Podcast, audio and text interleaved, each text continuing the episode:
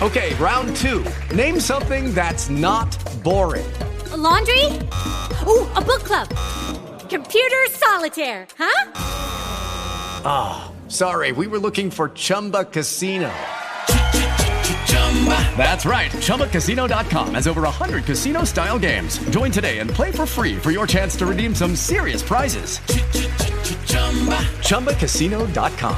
No purchase necessary. Void where prohibited by law. eighteen plus. Terms and conditions apply. See website for details. Letteratura medievale in lingua francese. Dice, ma noi facciamo la storia della letteratura italiana. Perché stiamo dedicando una lezione alla letteratura in lingua francese? Ma perché è fondamentale per l'inizio della nostra storia, l'inizio della storia della letteratura italiana, è fondamentale l'eredità della letteratura francese. Nasce infatti in Francia la letteratura romanza, cioè la letteratura nelle lingue romanze, nelle lingue neolatine, nasce appunto in Francia. In particolar modo oggi parleremo della lingua d'Oil, che è una specie di francese arcaico. Tra l'altro voi insomma fate francese, quindi eh, queste cose sono importanti anche per la, insomma, lo studio della lingua straniera che state studiando. Quindi voi, come ben sapete, l'avverbio di affermazione in francese moderno è oui. In francese medievale esistevano due avverbi di affermazione. Uno nella lingua dell'Île-de-France, diciamo, quindi del nord, no? Della Francia, che era oil, quindi oil, avverbio di affermazione, affermazione era, eh, nel francese antico era oil, mentre nella lingua provenzale l'avverbio di affermazione era oc. Ecco perché le chiamiamo così, lingua d'oil, il francese appunto Della, di Parigi, insomma della zona comunque settentrionale della, della Francia, e lingua d'oc il francese della Provenza. Nel millecento gli stati della Provenza erano ricchissimi, potentissimi, fortissimi, tanto si può dire che eh, allora eh, eh, erano alla pari, si può dire, del, degli stati francesi che c'erano nella parte settentrionale. Nel milleduecento invece ci fu la crociata contro gli albigesi, cioè ci fu un, insomma, una crociata, appunto, un evento militare bellico, eh, il tentativo di distruggere eh, in particolar modo l'eresia dei catari o albigesi, che era molto sviluppata in Provenza. In realtà questo fu anche una specie di, non so come dire, di scusa per togliere il potere a questi potenti signori della Provenza, giusto? Ma queste cose magari poi le vedrete con il vostro professore di, di storia e filosofia. Per cui, quando poi questi caddero questi, questi signori, insomma, di Provenza, e la Provenza fu inglobata all'interno della Francia, questa lingua man mano si perse, la lingua d'oc. Ecco, quindi adesso avete capito cosa vuol dire lingua d'oil e lingua d'oc. Allora si poteva dire, insomma, che l'italiano che stava nascendo era la lingua del sì, no? Perché in italiano l'avverbio di affermazione è il sì. Ora, nella lingua d'Oil ci sono eh, i poemi epici medievali più importanti, che quindi precederanno i grandi poemi cavallereschi, poi studieremo alla fine di quest'anno e soprattutto all'inizio dell'anno prossimo eh, i poemi cavallereschi. Tutti quanti fanno riferimento a un capostipite, chiamiamolo, chiamiamolo così, un predecessore, che è il poema della Chanson de Roland.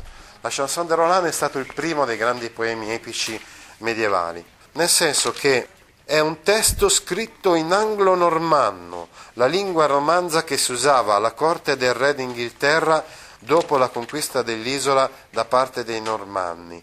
Siccome questa conquista è avvenuta nel mille sessantasei, è chiaro che questa Chanson de Roland è stata scritta dopo il mille sessantasei.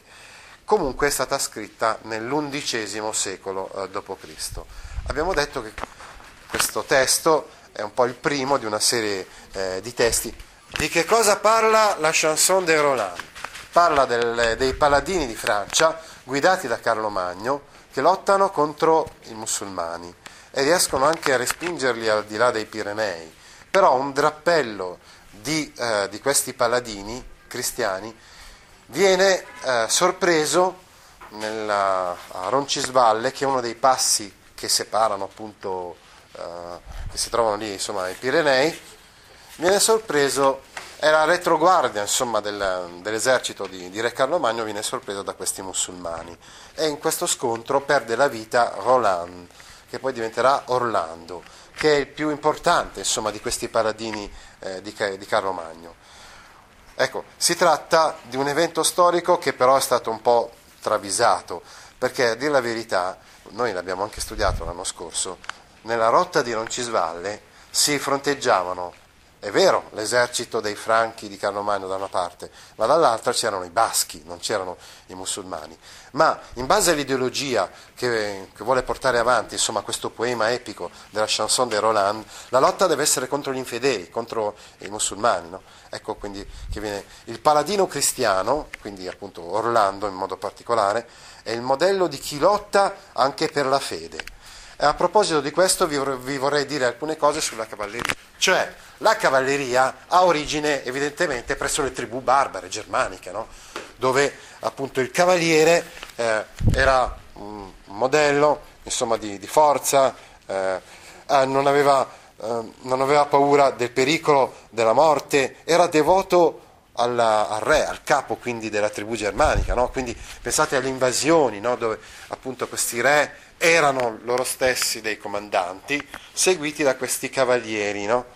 E in maniera fedele. Ecco, questi concetti della cavalleria poi vengono utilizzati anche nel periodo medievale, tanto che ci sono dei secoli in cui si moltiplicano questi cavalieri, che spesso sono anche i figli cadetti, insomma non primogeniti di un signore, e che quindi si davano anche certe volte alle razzie, noi diremmo quasi quasi a brigantaggio, no? E quindi al, erano persone anche piuttosto violente.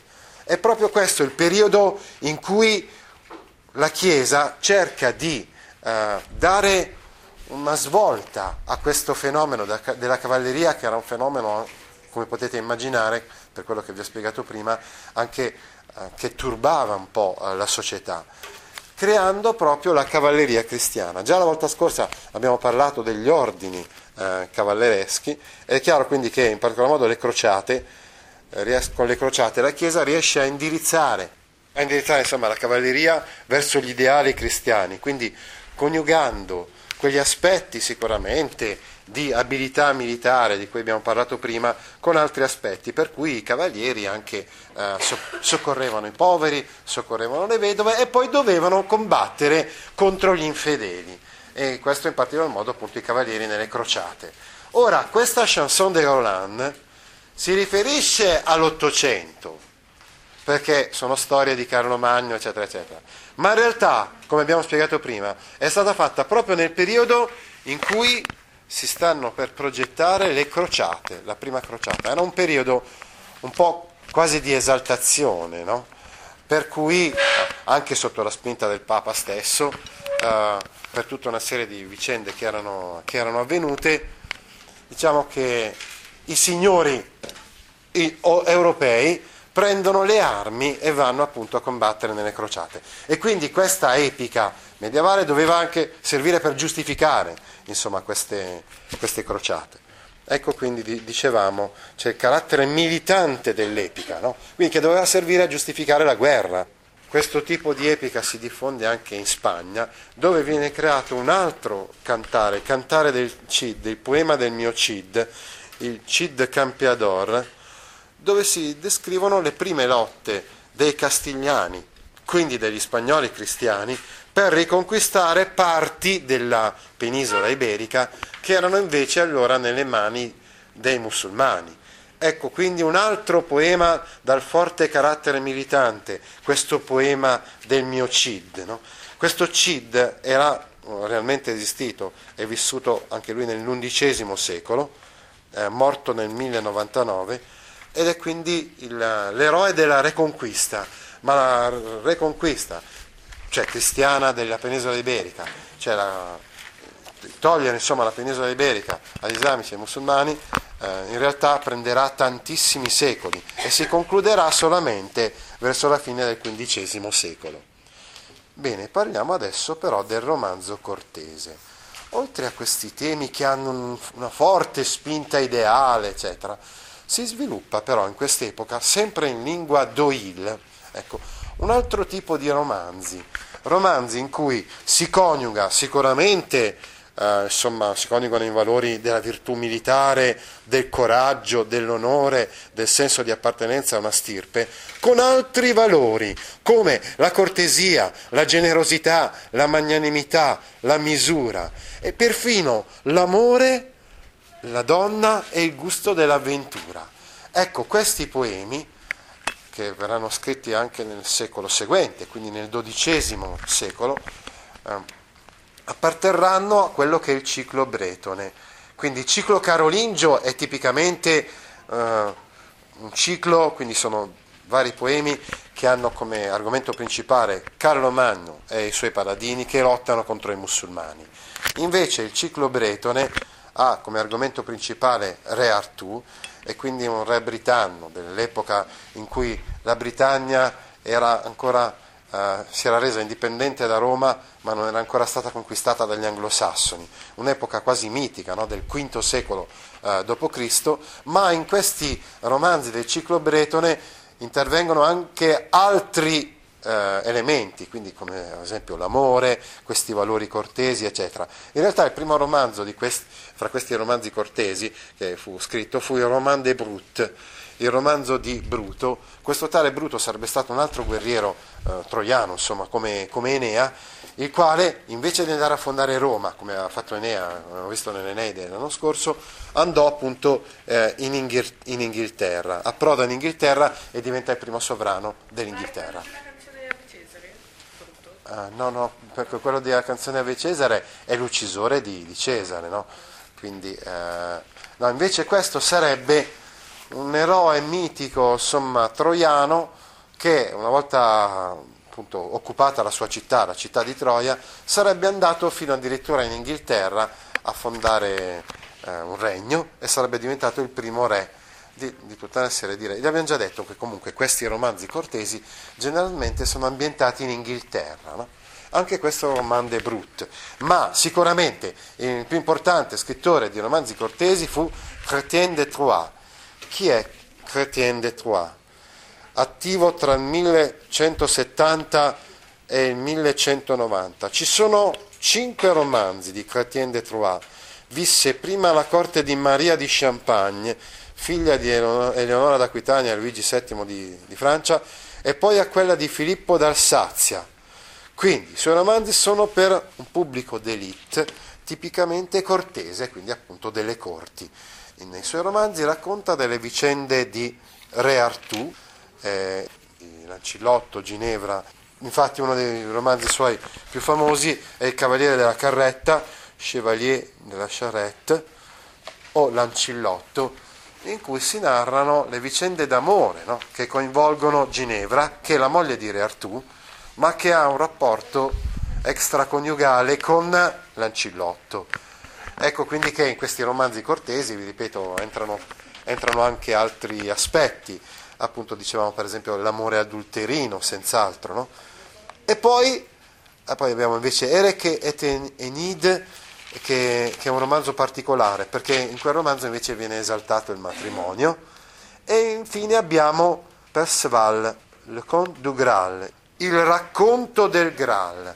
Questo è un altro romanzo di Chrétien de Troyes molto importante, che dà via a una serie di poemi, una serie di romanzi, insomma, cortesi, incentrati sulla ricerca del Santo Graal, cioè che sarebbe stata la coppa che aveva usato Cristo nell'ultima cena e che i cavalieri vanno a ricercare, no? Non so se avete in mente anche il film di Indiana Jones, era...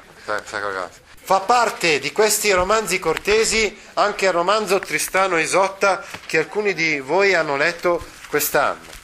Questa è una leggenda di origine bretone, trasposta in romanzo da due autori più o meno coevi a Chrétien de Troyes, Tom- Tommaso d'Inghilterra, Tommaso d'Inghilterra e Beroul. Tuttavia, C'è una versione che poi è proprio la versione che voi avete letto, alcuni di voi hanno letto.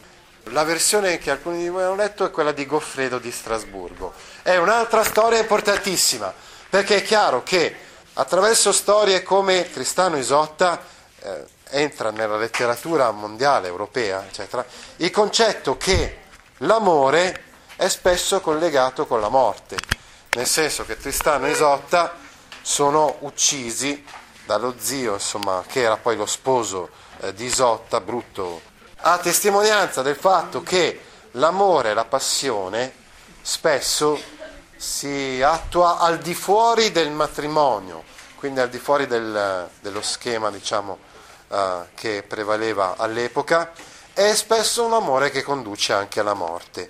Poi ci sono dei romanzi in, in prosa, sempre sul Santo Graal, e infine rifacimenti in volgare italiano, nel senso che queste storie, quindi, che provenivano dalla Francia, furono anche rifatte in Toscana, in Umbria, nel Veneto, nei, nel volgare italiano, quindi nel dialetto tipico della Toscana, dell'Umbria o del Veneto. Per esempio la Tavola Ritonda, oppure il Tristano Riccardiano, no?